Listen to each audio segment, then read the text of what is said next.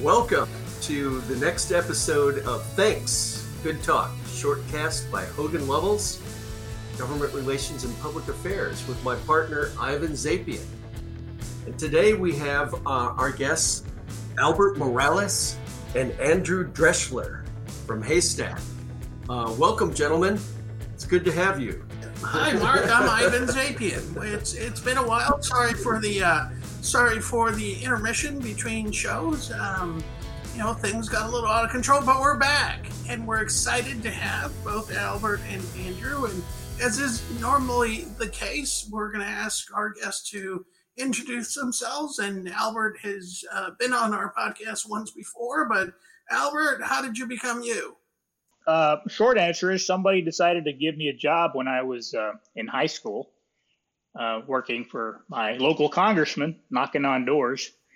And uh, I've not done anything but politics since. Uh, past 20 years, I've been here in Washington, serving in various capacities under three chairmen of the Democratic National Committee, from redistricting to state party buildup to uh, Latino engagement um, I've done a little bit of everything on that front. Uh, more recently, in the last uh, six years or so, I've made uh, polling and research my focus, and I wish I had started it a lot sooner. Uh, I've come to realize that you can't say anything in this business if it's not backed up by data. And uh, I'll try to stick to that rule. Um, if I veer off script, feel free to correct me. But thank you Thank you for having me. Great. Terrific having you. Andrew, how did you become you? Thank you, Ivan. Uh, Andrew Drechsler with Haystaq DNA. Uh, back in, must have been like fourth or fifth grade, I handed out flyers for the uh, county coroner's race and uh, really got the bug uh, then. And since then, I've been involved on a number of uh, campaigns. Um, and then uh, for the last uh, about 15 years, I've been uh, at Haystaq DNA, where uh, back in 2008, uh, we did all the uh, micro targeting, predictive analytics for the Obama campaign. since then, have worked on a number of Senate gubernatorial races, and then most recently, we did Bernie Sanders races in 2016 and 2020. Um, and I like to say, you know, data, you want to be data informed and not data driven. Terrific. Well, welcome to the two of you. Um, so I'll, I'll I'll kick it off, Mark, okay. if that's okay. Um, sure. So we are probably two three weeks away from the official start of campaign season in 2022. Um, where do you guys think we are? Albert, why don't you start? Well, I think that I think uh, it started earlier this year. Uh, that seems to be the trend here recently. But um, I'd rather I'd rather be us than them, uh, and I know that's a, that's a tall statement. But if you look at recent trends, um, if you'd have told me just two weeks ago that the uh, enthusiasm gap would be all but gone in any of these battleground states, I would have probably uh, cast some doubt on that that that is where we are, and uh, you know we're seeing certainly the trend line uh, shift in the right direction. Uh, you know, someone mentioned earlier uh, prior to the beginning of this these Florida polls. We'll we'll need to see more more of that before we draw any any conclusions. But I think we're in a good place as Democrats. Um, certainly, the president's accomplishments will will uh, will help. But you know, the big I is still out there. Inflation is still an issue for for many folks, especially um, Hispanics across the country. Um, inflation seems to be at the top of their, you know, top of mind for them. But you know, most notably also is uh, crime and, and gun violence. So we have to, as Democrats being in, in control, we have to be able to deliver on some of those things, and we have. We have been. Uh, and it may be that we just we, we did it just in time, but only only time will tell. Since you're observing a shift in enthusiasm, um, what do you attribute that to? Do you think it's from Democrat success or more Republican stumbles or Republican uh, recruiting. Uh, what what would you attribute to the shift in in enthusiasm? I think it's a combination of those two. Um, you know, certainly, even Republicans will tell you that uh, candidate quality matters, and whether you're looking at Pennsylvania with Dr. Oz or uh, Ohio with J.D. Vance, uh, Herschel Walker in Georgia, I mean, take your pick. It's going to, uh, you know, moderates and independents are going to be hard pressed to cast a ballot for that uh, for for any of those three, and it, it doesn't stop there. Uh, you know, there are other candidates. Look at Arizona. Look at the top of the ticket with the governor's race. It is uh, it is crazy town. Um, and you know, this decision on Dobbs was uh, not something I think, though we anticipated it. I didn't. I don't think as as men we can fully understand uh, the anger, the the confusion, the just outright uh, you know, women are just beside themselves right now. Even I'm, I'm a dad. I have a, I have a young daughter. to think that she's going to be raised in, uh, with, uh, or at least she's looking at being raised right now with less rights than than what her mother had. That's that's that's troubling to me, and I think any dad can relate to that. So it sounds like Albert. It sounds like Albert saying that um, there's a chance. Andrew, where do you think we are? Yeah, it's an interesting. It's the tale of two election cycles. I think you know, with uh, under three months to go to election day, just over eighty days. It's amazing if you look back three three plus months ago, um, where Democrats were and where Republicans were. This is right before the, you know, the leak of the Dobbs decision. I think it's a very interesting um, you know change of fortunes. And i think it is you know uh, I, I, agree with albert uh, um, and i think being optimistic um, you know as a democrat is you know cautiously optimistic i think makes a lot of sense uh, given the trends the polls the fundraising you know sort of the shift in um, enthusiasm. I'm you know uh, you know uh, cautiously optimistic that this is going to be uh, a decent year. And I think, you know, looking back at, and I think, you know, talking about some of the candidates that the uh, Republicans have in Pennsylvania and, and, and Georgia and even Wisconsin, um, you know, in Ohio, I think candidates do matter, and you need candidates that uh, you know relate to people. And I think the some of those candidates are, are not overly relatable, and um, it doesn't uh, you know bode well for the Republicans. So, with such um, uh, astute uh, political uh, scientists here, including my partner Ivan, particularly astute about uh, the Hispanic vote, the much has been said about how Democrats are really losing the Hispanic vote. And I want to know is there any real mystery to that, any lock that Democrats need to pick to figure out why? Or is it really for the exact same reasons that they've lost so much of the white working class vote? In other words, is there any real difference between middle class, working class, uh, Hispanic voters and their uh, their counterpart in, amongst white working class? Andrew, why don't we start with you? That that's a great question, and and I think you can look at um, you know what do what do you know uh, Hispanics and what do working you know the working class Americans care about, and you know uh, uh Albert mentioned before uh, inflation, and I think the Inflation Reduction Act. I think goes a long way in addressing some of those concerns. I think there's a lot of good things uh, that that are going to come out of there.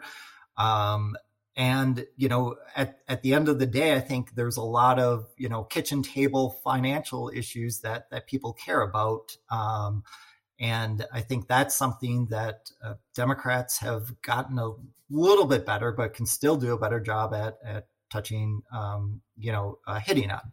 Um, i think you know recently you know the, with the american rescue plan of of 2021 that recently they they passed this you know President Biden went to Ohio and talked about the special financial assistance to multi-employer collectively bargained, uh, you know, pension plans. You know that that gave a big boost uh, to 3 million people um, whose pension plans were in in trouble and i think this is something that you know uh, this isn't a, uh, a, white american this isn't a hispanic american this is a you know it touches across all all races and working class uh, people. So i think this is this is something that is it's, it's a great thing. It's 94 billion dollars that went to troubled plans. And it's something you know that those are the sorts of issues that are going to hit home. You know i have a little different take from a lot of folks who delve into this debate on the hispanic vote uh, i'm old enough to remember in 2014 when uh, governor of nevada brian sandoval got over 50% of the hispanic vote susana martinez came close to that in new mexico for her reelect uh, Cory Gardner in Colorado got almost 50% of the Hispanic vote. George W. Bush got over 40% of the Hispanic vote when he ran for president and governor in Texas. So this there's precedent for this. I think if anything, we're persuadable voters. It, that's, it's not a popular take amongst Democratic circles. I think they like to often at times uh, put us in a uh, corner, if you will, and assume that we're going to uh, uh vote Democrat, you know, lock, stock, and barrel every election cycle, and that's just that's just not the case. Now, as it relates to the more recent debate on the Hispanic vote, I, you know, I, people often cite South Texas and oh, Texas, the Democrats are losing their stronghold on it. Well, what they don't say is uh, the obvious to those of us who who work in this space. You're talking about a handful of counties in South Texas that are a tiny fraction of the overall Hispanic vote in the state. Now, if you were to tell me that Republicans are getting 40% of the Hispanic vote in Harris County, then yeah, I'd say game over, where Democrats are doomed. This, uh, you know, se acabó la fiesta. Party's over. Um, but we're not anywhere close to that. And if anything, um, I think, you know, there's opportunity here uh, for both sides. Now, as as Democrats, unfortunately, we don't spend the and I know, Ivan, this is going to sound like a broken record, but we don't really ask the tough questions in this space. Um, here, here recently, for example, I was privy to a poll where I inserted a question uh, about Hispanics that really doesn't get asked. And I was, it's not a popular way to conduct uh, a, survey, but um, I asked an open end do of, of Hispanic uh, respondents, do you feel the Democratic Party prioritizes the needs of other minority groups that I won't mention? And it wasn't even close. Almost two thirds said yes. They don't feel as though the party um, uh, elevates their issues uh, to to those of other other minority groups that seem to have a uh, you know a closer bond with with the party. And real quickly on the issue of immigration, that's another uh, good point. While Hispanics and I think most Americans would support a path to citizenship, I I've done enough focus groups on construction sites, some formal, some informal, to tell you that um, some of these guys who have been here 10, 20, sometimes more or longer, and have been working in the shadows they would take a green card with no citizenship, no path to citizenship in a heartbeat overnight, just so long as they could go visit their mom um, or family back home and wherever they're coming from. But uh, because the nature of who commissions a lot of these surveys when it relates to immigration isn't, ex- they tend to be more progressive entities. Uh, the questions aren't framed that way. They're often framed in the, you know, it's a it's a yes or no question. Do you do you would would you support uh, or do you think that a, a, immigration bill must have a path to citizenship? Well, that's easy to answer. Yes, right? Who's going to argue with that? But we don't ever ask that of the actual uh, people who were who were uh, you know in, in in the waiting room, if you will. You know, Albert, I think you make a really great point, and and I think that you know in addition to every point that you just made, I mean, you know, you know, Hispanics, Latinos are not monolithic, right? Like, so they're different. They're different from state to state, from town to town. You know, so what you're basically saying, which is, I think, always been true, which is whoever works the hardest gets the bit line share the vote, right? Um, you know, and there's a that's a, it's it's not rocket science. It's all hard work. It, you know, but you do have to give credit to whomever started this narrative that this particular Republican Party and set of uh, ideas and set of leaders are doing better with Hispanics than the party ever ever has, right? So that's a winning narrative for them, right? Because it makes it sound like there's something in their magic potion that's working when in fact it works every time they work hard at it. So, um, but speaking of speaking of false narratives and um, you know, another group that I think everyone's very nervous to see what happens in the fall elections is progressive.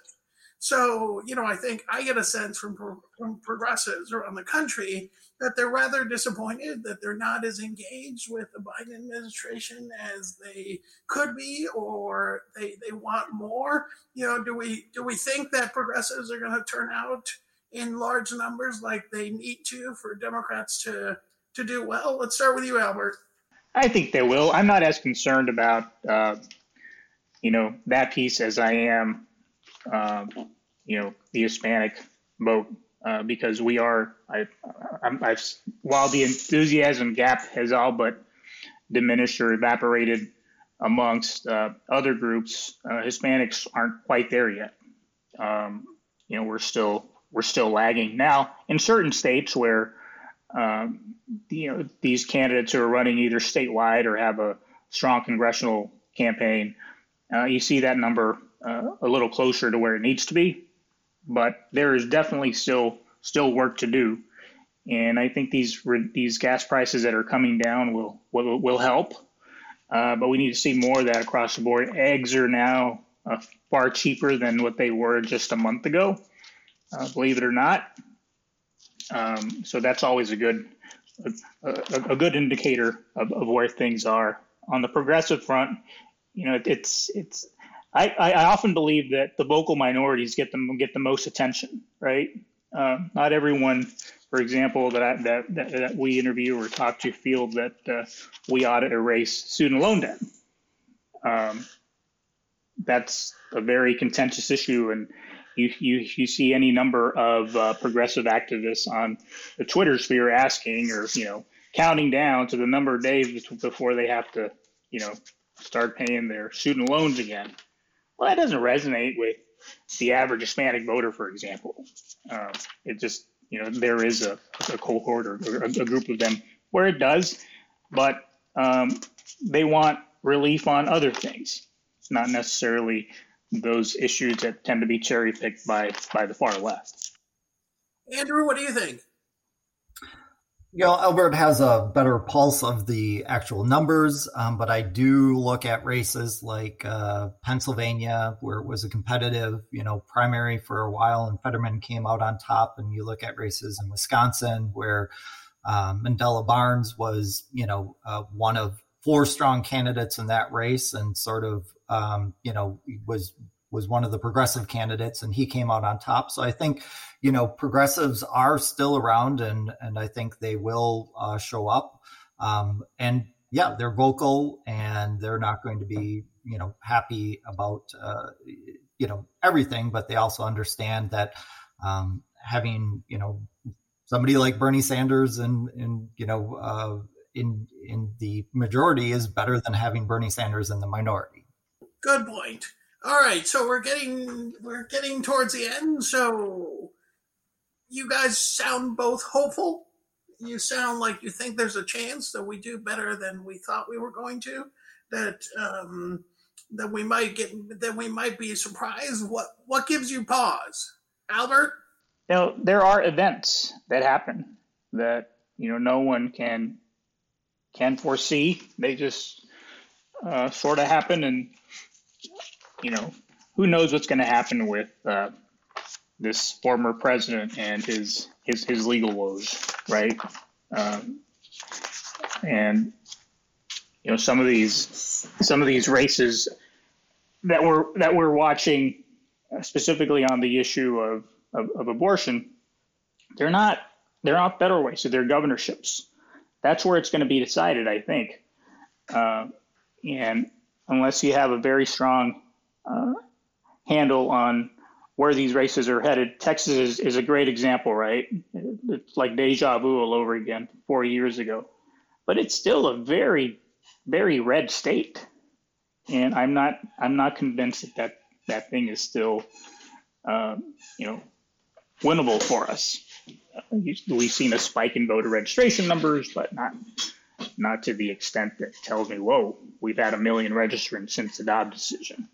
And in Texas, also, it's very difficult to, to, to register voters. As you know, you have to live in the county that you register voters in, or unless you want to go to jail. Um, so they make it very difficult to, to, to, participate in the electoral process there. But I, I, I remain optimistic.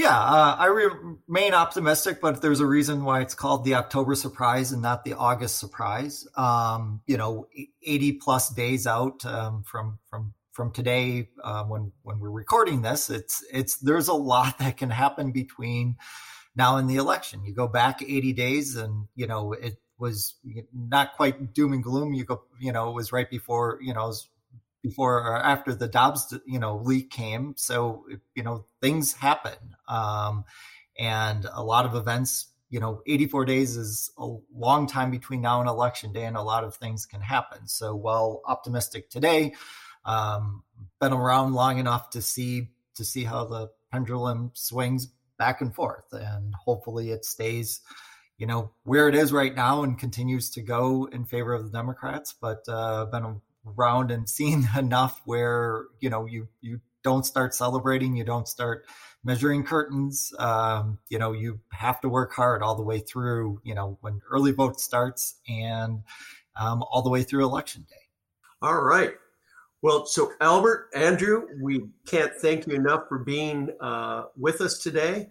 Um, we're going to close out our short cast with one quick question uh, to both of you. Um, uh, speaking of surprises, please each pick one uh, upset vote that nobody sees coming and why. Albert? Are you talking about a, a specific race or? A specific race, yes. Anywhere in the country. Oh, uh, I, I keep an eye on that Senate seat in Wisconsin.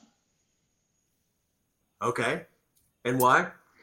Um, Wisconsin is still very much uh, uh, I, I, shouldn't say a, a, a, strong progressive state, but it remains a, a, state where there is strong activism on the part of Democrats, and Ron Johnson, I think, has just misread the electorate entirely.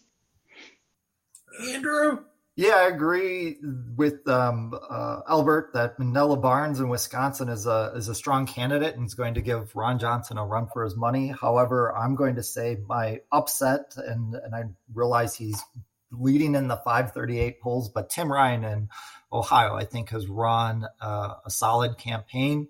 Um, talking about issues that matter to those in Ohio, and I think JD Vance is, you know, uh, out of touch, um, and so that that's a race that um, I would say, and, Ohio has been elusive to Democrats in the past. Um, I know we have Brown there, uh, but it's it's it's a it's a tough race, and but that's one that I think we'll, we'll we could we could take. Well, if you're both right, that's a whole different Senate next year, isn't it? Absolutely. All right. Well, thank you. It's been terrific having you, and that's it. That's all. It's politics. It's the life we've chosen for ourselves. Thanks, and see you next time.